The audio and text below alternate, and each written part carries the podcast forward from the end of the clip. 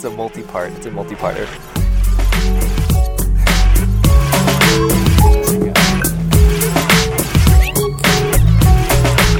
Right.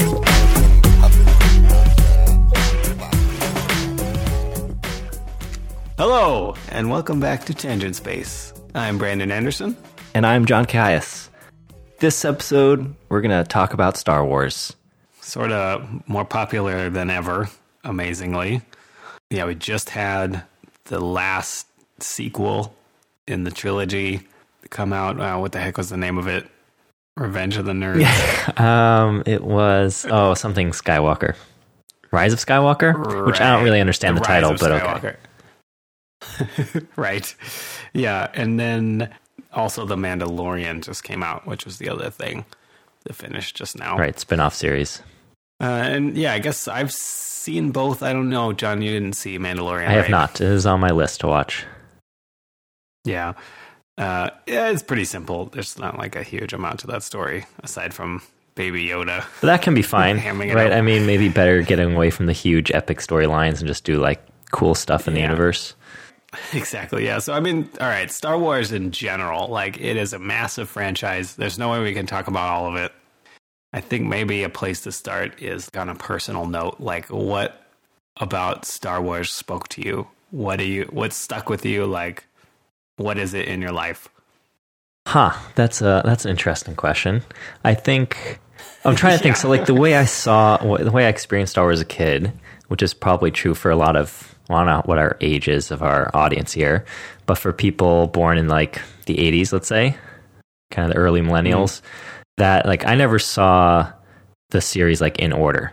My first memory of seeing it was we had a taped copy of Return of the Jedi from like the you know from the TV. You taped it off the TV, which this won't make sense to anyone if you're really young. So, all right, we're really narrowing down our audience here. um, but that's what I remember seeing for Star Wars as a kid. I don't remember even when it was taped. I just remember we had this tape and we watched it, and then I think I saw parts of the first one, A New Hope.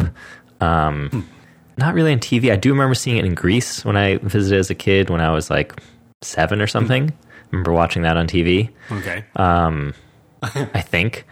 Uh, and then I think like a lot of us saw it when they when Lucas re-released them as the wherever they're called special editions, enhanced editions.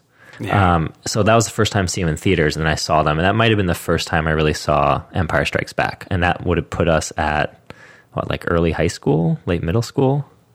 Hmm. Yeah, I remember that. High school. Yeah. So I'm trying to think as yeah, I'm trying to think as a kid if I remember if that was like the main like sci-fi thing, seeing that and watching Star Trek on TV, I guess. Um Right. that was like sci-fi, right? Was Star Wars.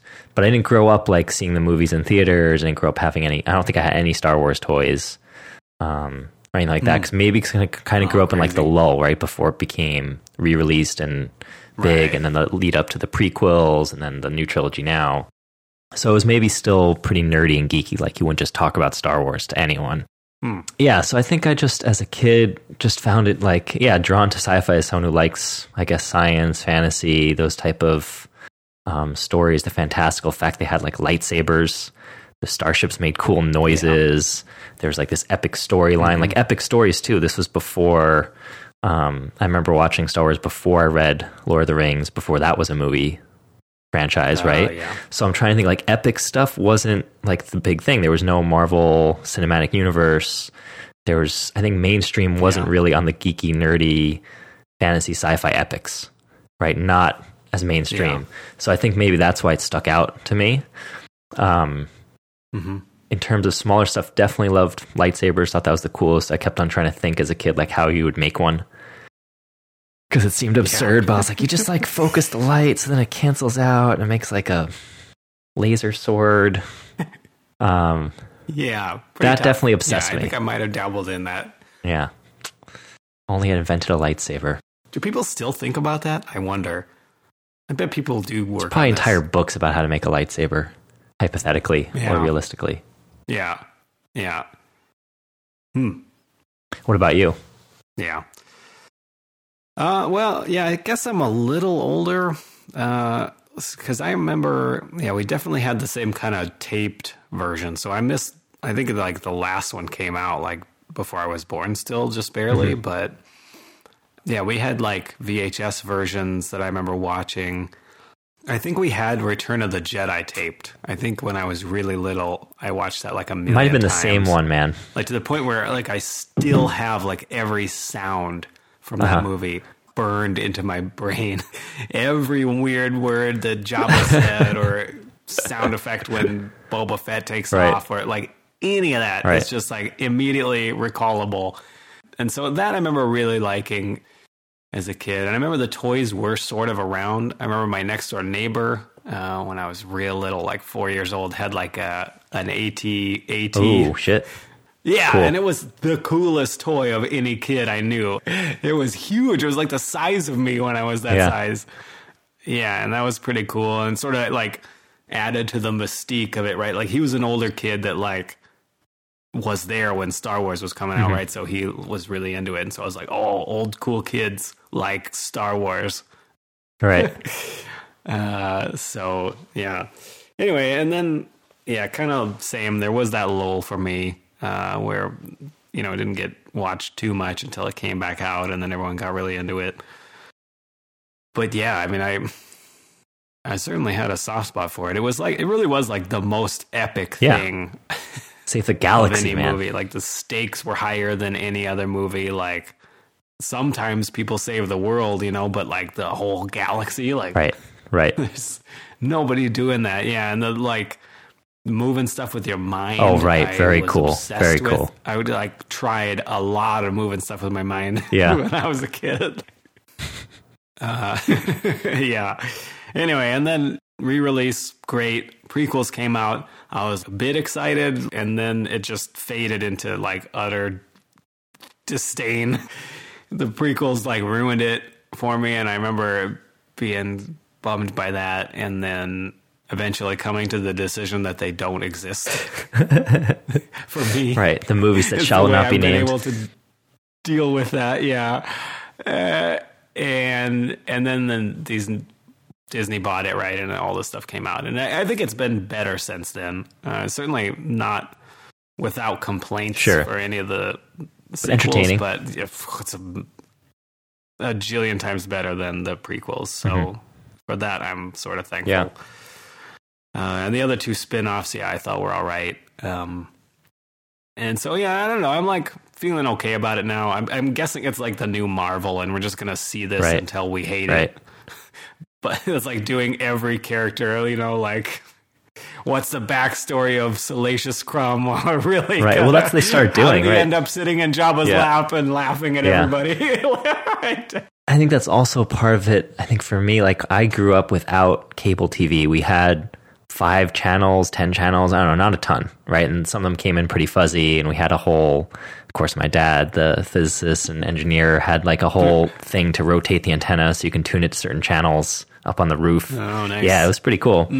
But um, so we had our taped movies and stuff off TV. And so we tend to watch those a lot, right? So I think like Right. those Yeah. collection of movies whatever. I don't know why my parents decided to tape it. I guess we liked it, or you know, me and my brother, they thought we would because my parents, they were not into Star Wars, right? I was going to ask if if your parents maybe got you into Okay. it, but they, my parents both came to the U.S. They were grad students when Star Wars came out. And I think my mom said she went to go see it with some of her friends, and she was like, "What is this kids movie? Like, it makes no sense. Why would any adult watch this?" Um, I don't know what my dad thought, but it's probably Nice. something similar. So how you know my brother and I got into enjoying it and watching it and had this taped copy of it, I have no idea. But we definitely we definitely Nice. watched the hell out of it. I can still remember like the opening promo, some of the ads, like at least the first, the beginning and ending ads, Yeah. because then you'd fast forward through the rest, right? Totally. Yeah. So- oh yeah, I got such weird artifacts. I think we probably had about the same Yeah, version. it might have been the same broadcast. recorded on TV because there were like deleted scenes, sort of. And I also remember there was one I learned about later, like because everything was fit on to a square Right? television Yes. uh, rather than being widescreen. There's always this shit that got cut off. Still amazes me. So I remember there was one point where like someone's looking through binoculars. Uh-huh. And they're like, "Oh, look at those sand people or whatever. And I was always like, what the fuck? And I would pause it and like look and be like, where is it? What what do you mean? And it's like not in the scene because it's off the edge. Yeah. like Yeah. it wasn't until like 15 years later that I was like, oh. No, I'm with you. Same. It wasn't a weird artful scene where the thing wasn't actually in it, even though they said so. Right. Yeah, they definitely have like a tender spot for it, for it because of that. And for sure, I really do like, especially Return of the Jedi. Right, um, yeah. And I know that's a debatable one, but like, for, I don't know, because the Ewoks and so on and so forth. But I don't know. I I feel like that whole bit where Luke is being tempted by the Emperor mm-hmm. is like the best part of any of this material Yeah. it's like the for me the most believable actual temptation of evil in any of it like where the emperor is talking shit and he's killing his friends and he's just being a putrid old man and it's pissing Luke off naturally. Mm-hmm.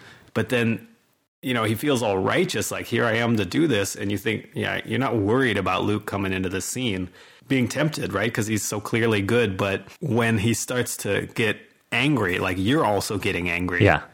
and and then all of a sudden the emperor reminds you that that's what he wants. Like you're already turning there's a great little gotcha moment in there you know you're like oh shit this Right. sneaky old man like i am turning evil like uh yeah and then the whole music when he fights his father right after that like oh it's beautiful i i really like that part Yeah, and his and Vader brings in his sister, which would then be their next target. So now he wants to, you know, protect his family. Yeah, so it's family, friends, Yeah, like oh. everyone relying on him. Yeah, so believable. Yeah, and then like so so he gets angry, he's turned right into his father, he's about to kill him and then chops off his hand and then you see the like machine wires Right. sticking out of Vader's hand and then Luke re- realizes he's got a machine hand already and like, "Oh fuck, I'm becoming my father." Yeah, like literally.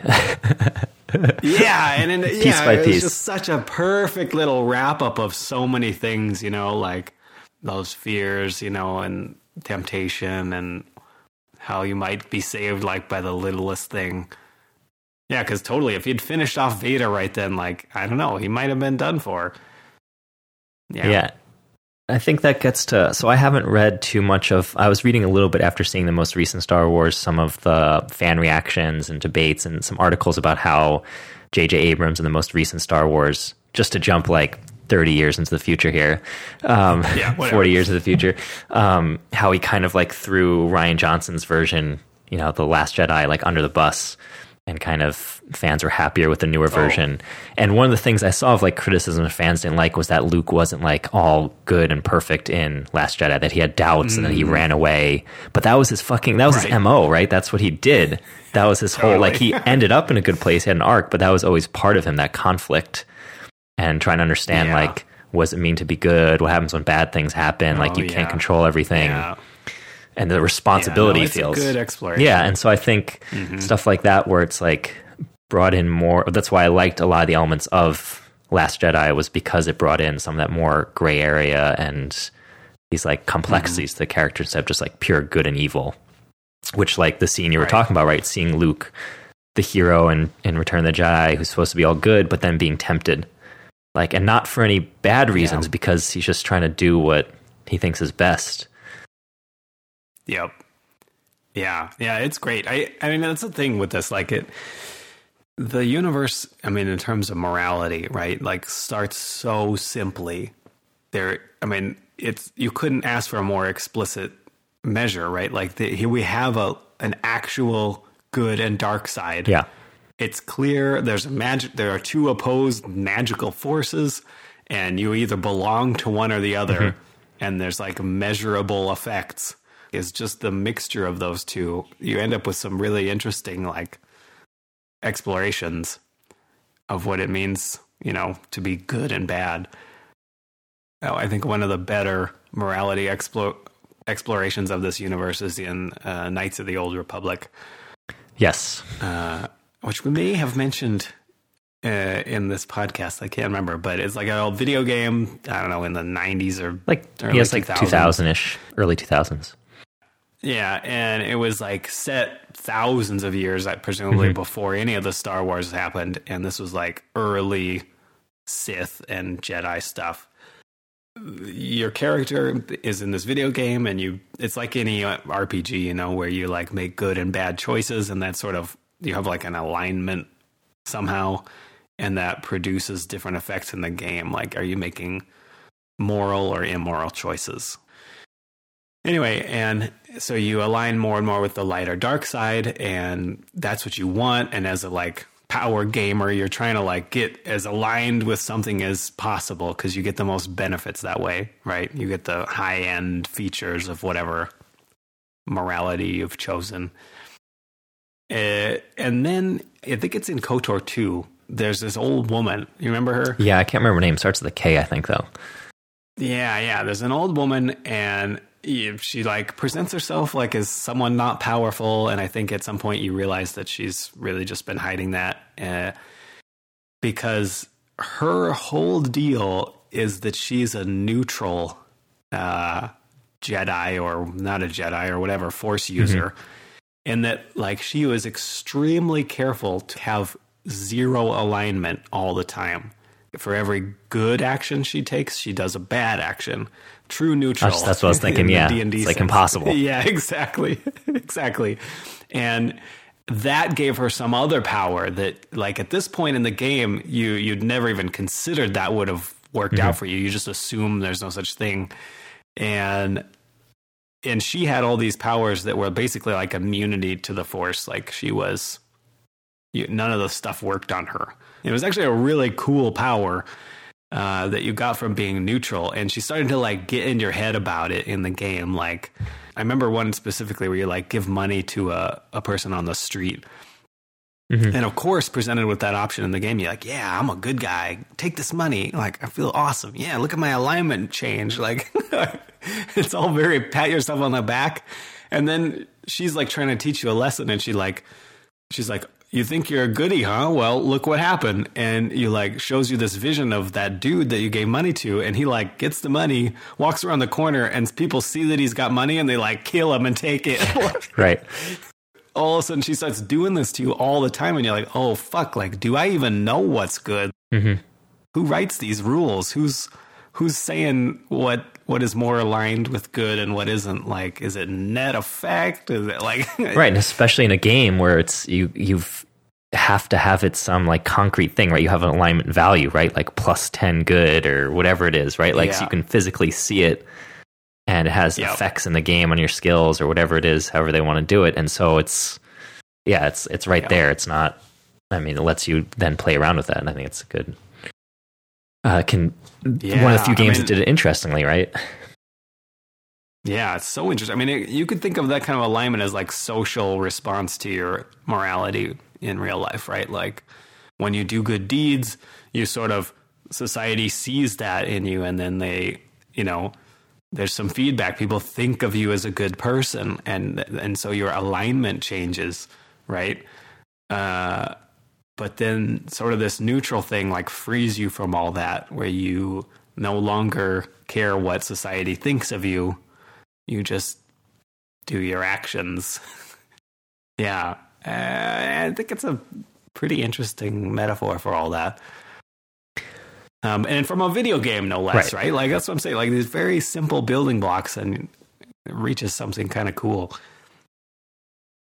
Yeah, I think it's especially uh, for a video game because it's interactive and you're making those choices, right? It'd be different if you're reading or watching a character make these choices or go through the story arc and seeing, you know, how they become a good or bad person or what that means in that world, or if it's in a very gray world. And that's, uh, you know, for another video game, which I've mentioned and people maybe are thinking about now because of the Witcher series on Netflix. Um, but what struck me about those games, or at least the parts of it I've played, um, it also played with those RPG kind of tropes of like you make a choice, you get a reward, or like you get into a fight or get out of a fight, and then you could just reload the save and do it the other way and figure out which way is the best reward, right? You could power game it. yeah And Right. what that game played with, which most of them don't, was that you didn't actually know what happened for your choice. Like I remember this Yeah. you didn't find out till much right later and, and that Yeah. struck me like in the very first game in like one of the first areas you go out there's some elves trying to steal some like supplies or medicine. It's up to you. Like, okay, they're obviously thieves, but then they say they're freedom fighters and they're persecuted people. You know, there's all these racial things. Mm-hmm. So, like, do you help them because they need this medicine or supplies, or do you stick with like it's yeah. not theirs?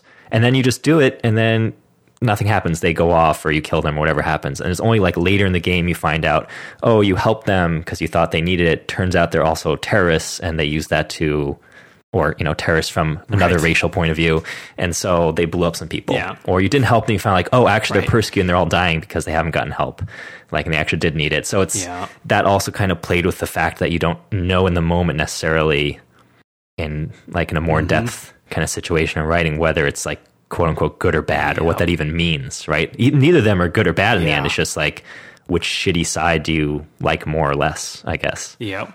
Yeah, totally. Yeah. And so, yeah, I think this is kind of getting to the core uh, morality of Star Wars, which is basically okay. So there are a couple clues they give you. Um, I one is with the Sith, and I think this is from the prequels, so of course it's like a joke of a meme now. But they say only a Sith deals in absolutes at one point. Yeah, that's a famous famous uh, one online now. And I th- and I think it was like a dig on some political thing at the time, right? When they were talking about flip flopping as if it were a bad trait right. in a politician changing your mind was not allowed. You shift come into this world fully so, formed. You cannot change your opinion about yeah, anything. exactly. Like which was and, and people criticized this politician. I it was John Kerry maybe. Oh, yeah. Yeah, that might have been him, flip flopper. Yeah, changing his mind about something, and and then they burned him hard on it, and was like, "Oh, you can't make up his mind. He's not sure about every moral thing." And then this was a dig on that to say, you know, like only an evil person deals in absolutes. And I thought that was like so key to the the core of it all because I mean, it tied into something like Yoda was saying in the early ones, right? Where he's, where Luke is asking him, like, how do you know good from evil? Right. How do you know what's, what's a dark side action and what's not? You know, like, and Yoda says, when you're calm and at peace, you'll know there are no rules. I can't tell you the rules of when something's good or bad, right? Mm-hmm. You just need to chill out and think through every moral situation. Just deal with them all. Don't be lazy. It's hard. It's not easy and seductive like a rule is, but that's the light side is actual thinking through things. And I thought that was super cool. Mm-hmm. Yeah, boy. Oh, there's yeah, this like rules thing. It leads so many places too. Like refusal to compromise, right? Is the same, mm-hmm. right? It, I mean, it's just another way to have rules. And there's like so many supervillains and whatever that are based on this inability to compromise. Yeah, or even people seem to seem good to throw in more current pop culture references. People perhaps have watched Watchmen, which thought was fantastic. Mm-hmm. And one of the things, and also which people got upset about, was that Rorschach in the new HBO series, like the people who follow him are shown to be like white supremacists, fascists, terrible people. And everyone's like, no, Rorschach was the hero of um, of you know the Watchmen comics because he was the only person who wouldn't compromise. Like he absolutely had his his right. moral standards. Right. But that was like the point that right. Alan Moore was trying to make in the comic was showing that going the other way too is really bad. Someone who's just so in, you know ingrained in their rules and what's right and wrong that they're also another extreme. Just like you know he's trying to show the extremes yep. of superheroes, villains, comic books. Yeah. Um, and yep. people miss that because yeah, it's great. there's some good things like yeah, it seems like he does the right thing in some big stuff, but his journal entries are full of like homophobia and misogyny and all sorts of stuff like that where he has his code and he sticks to it and he's defined what's good and evil for him yep. and he can't see past that no matter what yep yeah it's a great dig yeah i yeah i was thinking about another one uh, this came up. Uh boy i haven't seen it in like 20 years maybe but you're old. Uh yeah good lord. Uh there was an anime called trigun. Uh, I don't know no. if you saw it. It was like a kind of earlier style anime, and it was all about this guy uh, named Vash, and he it was like an old west sort of future cowboy scene, and he was like a gunslinger, I guess, and it, he was introduced as like there was a jillion dollar bounty on his head for being like this destructive force mm-hmm. and like he had destroyed a million things and there was a ton of reward for this guy and he was a menace. And then you like get to know him and you find out that his whole deal is he's like a super strict pacifist. Mm. That's it. He will not kill a person for any reason. Like he won't harm anyone. And because of this stance, he got famous like for you know, just like happenstance. And then people are all trying to kill him and get this bounty and stuff. And he he evaded death every time people would come after him, but like they kept causing all this collateral damage trying to kill him, which would get blamed on him and attract more bounty hunters. And it was like this vicious cycle. And it ended up tons of people dying just from the attempts on his life, like going wrong. Yeah. And and so it became very unclear, like, was he being moral by refusing to just kill these people while also refusing to die? Mm-hmm and eventually it ended up with he he finally takes a life in the end and matures into like a normal real person and that's the lesson was basically that his stance even though it was like explicitly nonviolent it became counterproductive and it was like a question of whether that was inherent to any absolute stance or was it just because it was so different relative to societies or what was going on. But it, yeah, it was a super fascinating take. I thought on on like a moral absolutism. Yeah, yeah. Boy, yeah, Star Wars, right? yeah, man, I could talk about absolute stuff all day long. I promise we wouldn't talk about veganism though. So that Did you out. promise that? I don't remember that. Did I promise that? Uh, no, I yeah, I mean it, it's technically like an absolutism, right? Like, um, well, it's a it's a, but I mean, in a practical sense, you can't you can't be hundred percent vegan unless you right. like have a controlled right. thing that you built from, you know, like That's you can't. True. And I think people have to understand that, like, it's it's about minimizing you know impact right. from animals but i think yeah, people exactly. don't see it that way yeah it's still a compromise yeah it's just yeah, it's just it's level. all these hidden yeah, things exactly. you just have to understand where they are um, did you see right. the SMBC about vegan uh, veganism a couple days ago I think so. I almost sent it to you. What did it say? It was again? about, oh, he's like, oh, you're a negative vegan. I'm a positive vegan. I go and oh, break in to cuddle the animals. oh my god. Oh, that was good. Yeah, I liked it. That was it. really good. Gotta push it.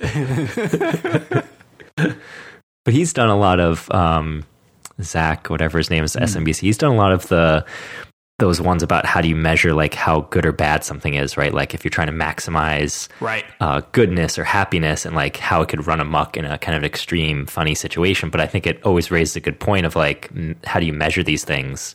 What does that mean if you're just trying to make the world happier. So some people can be unhappy if the people are happy or like super happy, or like one right. person in that comic, right? Which is like the most happiness was just pleasing, doing everything this guy yeah. wanted. So that would be the way to maximize happiness and totally. Yeah, it's it's becoming so relevant though. Like really, I mean, we touched on this before, but like uh, sort of do no harm laws, right? Asimov laws are becoming a real thing, right?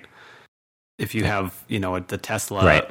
conundrum, right? Where do you hit the old lady or you hit the young person? You know, like it has to choose, and you have to hard code which one. Yeah, right. It's like a real absolute choice now, and yeah, people hate it. Like that, it's better to you know make every decision in context. Uh, but yeah, there's literally some function right in that code that must literally quantify how good or bad something's going to be, and you know right. minimizes bad like travel time and right. killing people, and maximizes yeah. good. So yeah, yeah, in a very yeah, simple level. Crazy. I mean, I, this did we mention this? Boy, yeah, I keep getting more and more senile as the show goes on. But like this, this gets towards like a as you get more and more advanced, like the like people sort of scoff at the absolute morality of religion sometimes. That you know, how could a just deity decide that just because you ate the wrong food, you burn forever, right? Like some crazy rule like that, right? Yeah. Uh, what that's taken out of context, right? Like it doesn't really address the fact that maybe you accidentally ate it or Uh-huh. you Intention, yeah. Uh, stuff like that. So, but but the way you see like AI and all this tech evolving, you see that rules like that can be built into systems, and uh, the, the usual fact that like any sufficient technology appears like magic to someone that doesn't have it, right? So you could envision some crazy scenario where like we became advanced enough to see life on other planets and we gave it some AI overlord and that AI overlord like had some weird built-in rules and there was just a loophole like that where like yeah obviously should the denzians of this planet ever consume this thingy then I shall blah blah blah like Yeah. and it seems super arbitrary, but like you can't foresee everything, every outcome of an absolute rule. So of course, insane stuff starts to happen eventually. So the like justification for the unjust mm-hmm. God, you know, I think that really could happen. Probably never going to get there, but like you can see it building. This uh, reminds me of now we're really getting sidetracked, but there was um, a little uh, op-ed or you know article in the New York Times um, a few days ago from a it must have been like a philosopher or a, maybe a, a religious scholar about why people feel like they are so um, they can't give up on the idea of hell or some sort of suffering. Like they can give up other stuff, they can argue about other things, but some people want to hold on so much to the idea of hell that there's some suffering and some terrible place, which doesn't necessarily isn't necessarily reflected in you know Judeo-Christian scripture. Yeah, Um, writing, Yeah, it doesn't really make sense. And other interpretations, apparently, it would just be like everyone goes to like a purgatory or like waiting zone, and you you know come become better, which also ties into the the good place, which we can talk about too if we want to go into philosophy. Um, All right. but Yeah. like this this guy was writing his point was just that um, some people just seem like they need to know that people are suffering or that there's worse people and there's consequences. Um, that for some reason that just like is harder for people to give up, or they just define themselves through that opposite. I guess right that you're Mm-hmm. not bad, you're not going to hell. Right, that's more important than, Right. or you know, that people get have consequences Oh, right. for what they do. They're going to suffer. Right, there's going to be justice. Yeah. and some people cannot give that up, Right. even though it's like insane to think about it. And it goes back to our episode about you know eternity and heaven and stuff. Like, can you have heaven without hell? Right? Is that kind of the point there too? Like, would you be happy in heaven Yeah. knowing that everyone's going to be there? And even the worst person in the world is not going to be suffering. At some point, they're going to be in heaven or, you know, not hell of some sort, right? Would that mess it up? Apparently, it does. Some people really can't get, you know, around that. And it does maybe sour the idea if you think of heavens for everyone. And there's no hell. Yeah, for real. I I could see that. I mean, it would be like if, you know, in society, you know, you sort of believe that the criminal justice system works, right? Basically. But if you like one day someone was like, "No, there's no such thing actually. It's all just a farce and we just let criminals go." Yeah. like that would be very hard to accept. and that's why people have trouble Yeah. with um, you know criminal justice reform in some ways because you know it was defined as bad to have possession of a small amount of marijuana or crack cocaine, cocaine or something and people go to jail. And now it's like oh we you know that's not fair. People have gone to the idea of that there's serious issues and we'll let people out. But then it's like some people see it as a slippery slope. So you're just going to let out all the killers now and the you know all the predators and assault people assault people and kill people and all that stuff like they still need Yeah. some idea of justice and then but at the same time you have to they have to accept that or we all have to accept that the good and bad changes over time right like something that was thought of as really mm-hmm. bad or you know terrible for society or wrong now maybe in a different context you see as you know Right. other you know, for other reasons Right. how it's unfair Totally. Yeah, I think okay, this is a good way to bring it actually back to Star Wars, I think. bring us back bring us back Not that we need to stay there. The way that the droids are treated in Star Wars, oh right like, really is a poignant change as you see them go from the 70s to now. I just pretty recently rewatched the the originals, and it, it is shocking, like how badly Han treats all droids, mm-hmm. like especially C3PO though. He is just scathing every comment. At one point, they just like shut C3PO down without his consent.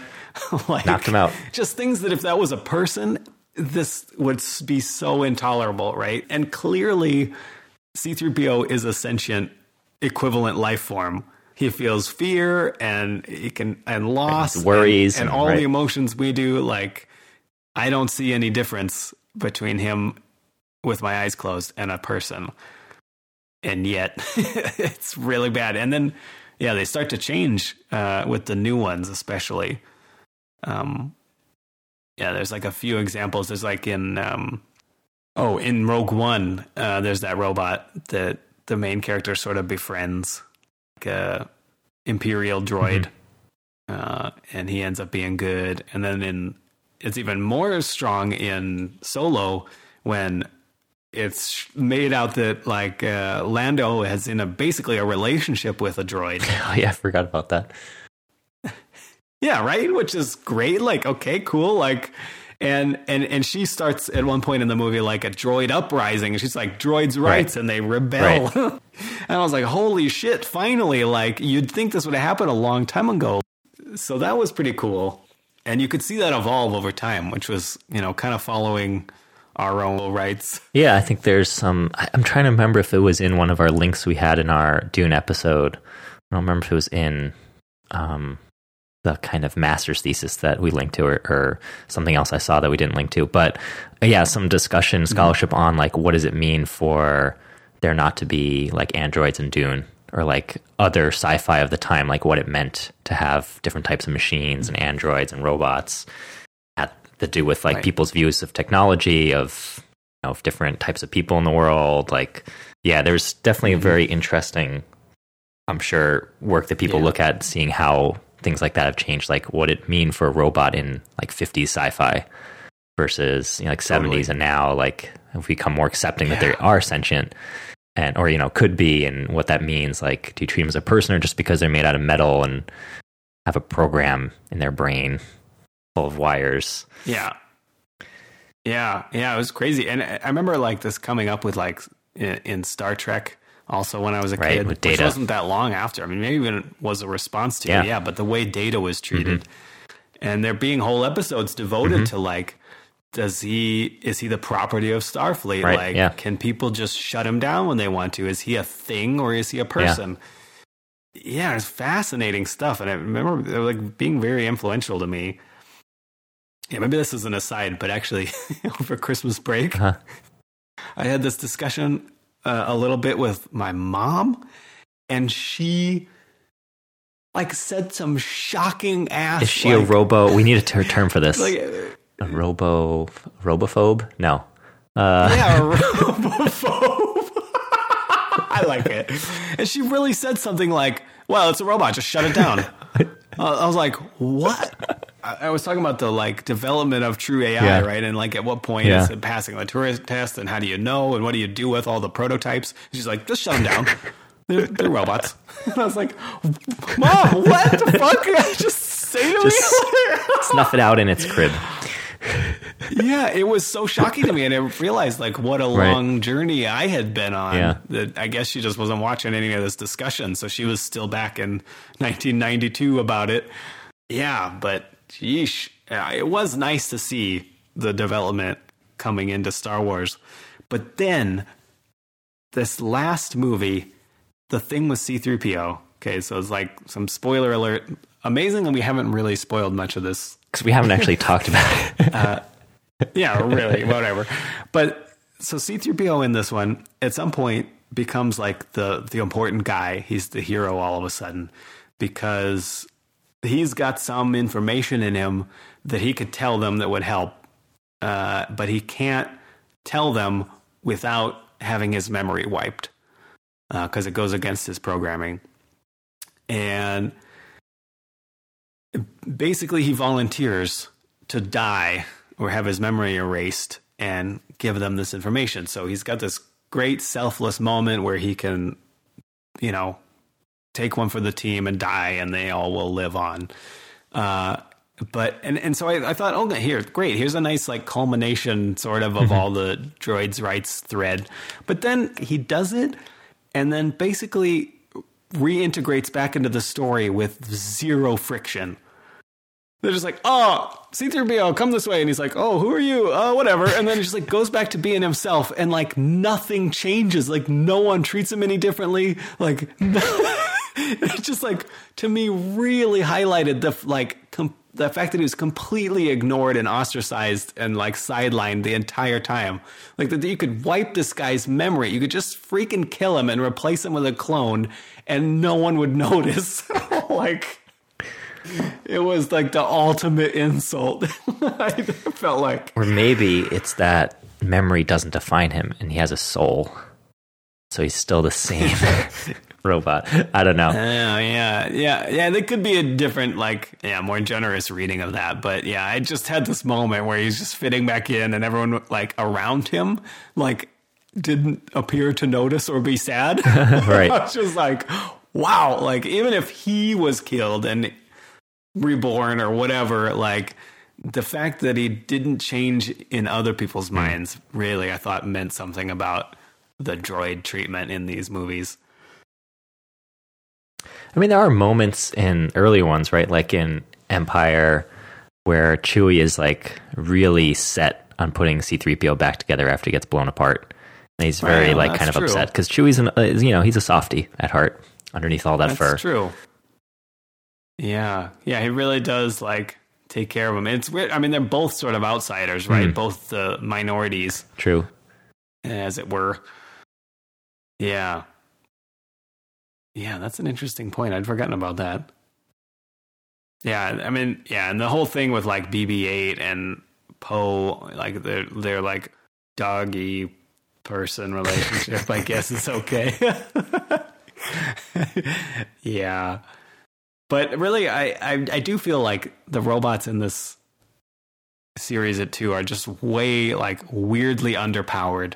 Like in some ways, this universe is like a bit steampunk, in that it has technologies that are, uh, you know, anachronous or like just don't make sense that they wouldn't have developed further than they did. You know, Uh-huh. really, you have like robots that can think and compute faster than anybody, and yet they are nothing but servants. There's not a race of robots somewhere like the they didn't build their own robots and form a singularity like Yeah, they are always Hmm. shown as kind of um yeah, smart, but like C3PO is always like kind of constrained by his worrying and absolute following of rules or pretty rigidly. R2 Yeah. is seen as like eccentric and creative, but more physically limited, Uh-huh. I guess. Like he can't do stuff, but he has more personality. I guess hard to tell because he just yeah they beeps. have to be really limited. They're like limited physically on purpose i think to like is it to make them cute or less threatening?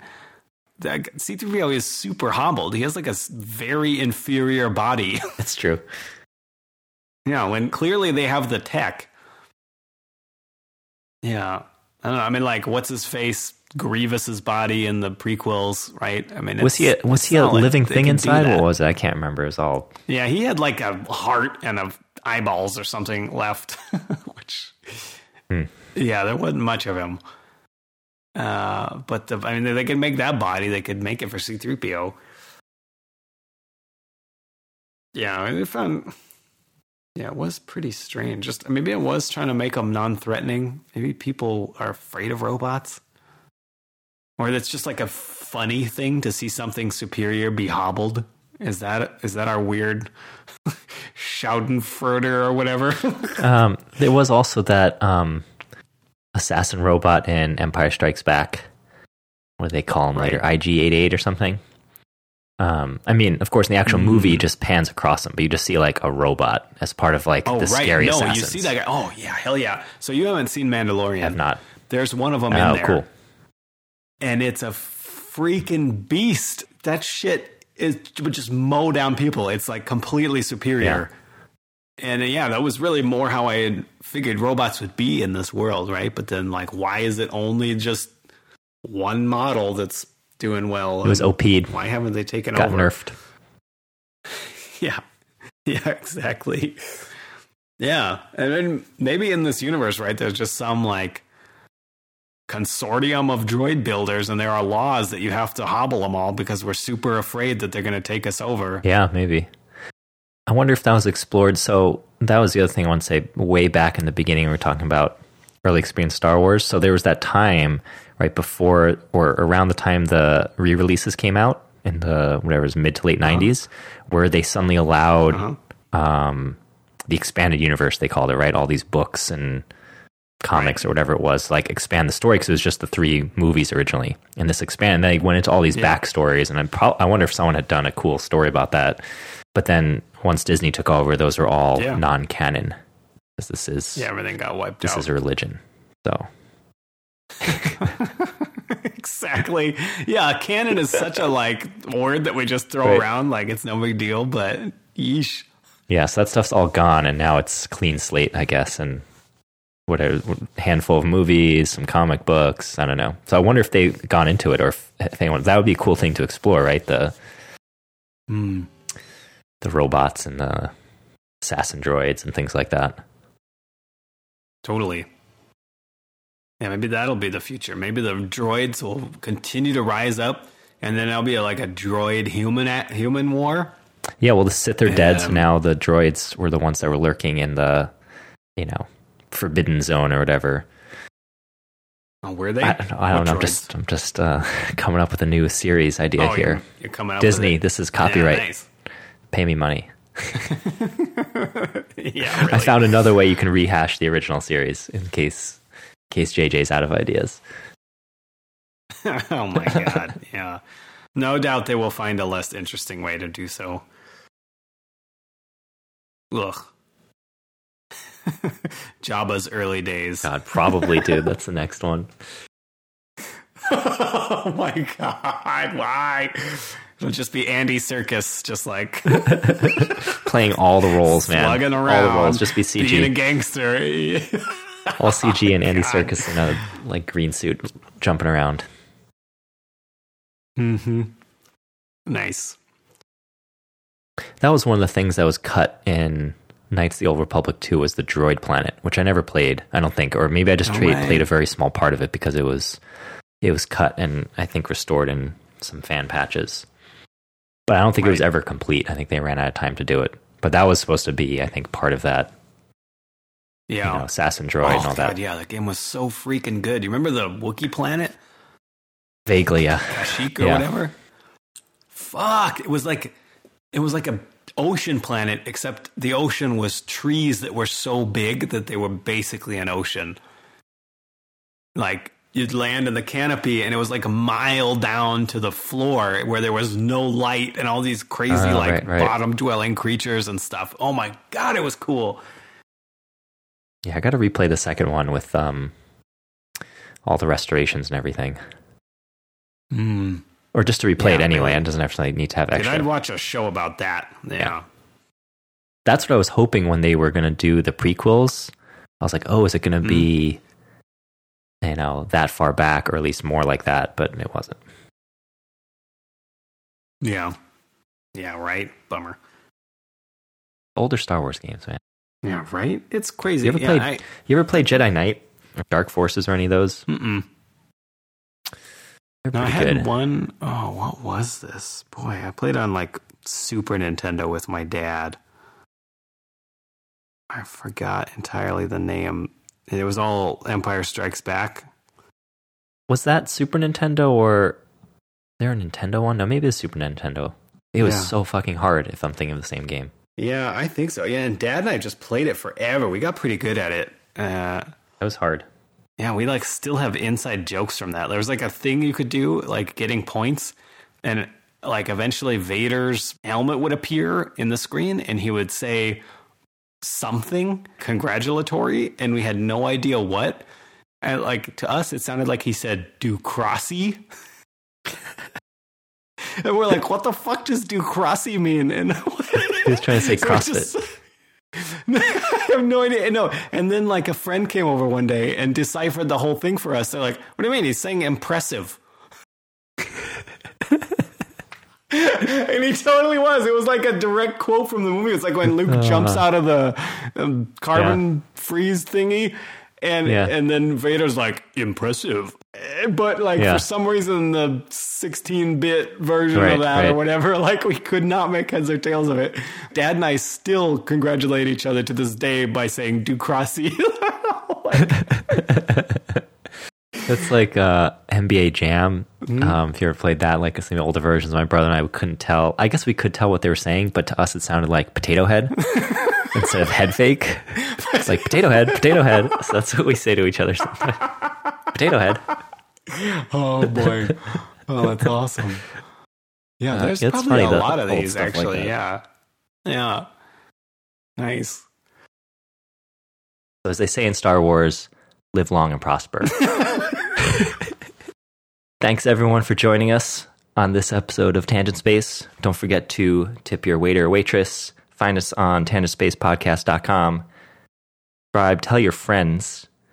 Um, do a little publicity because we're obviously terrible at it. yeah. Thanks for listening, everybody.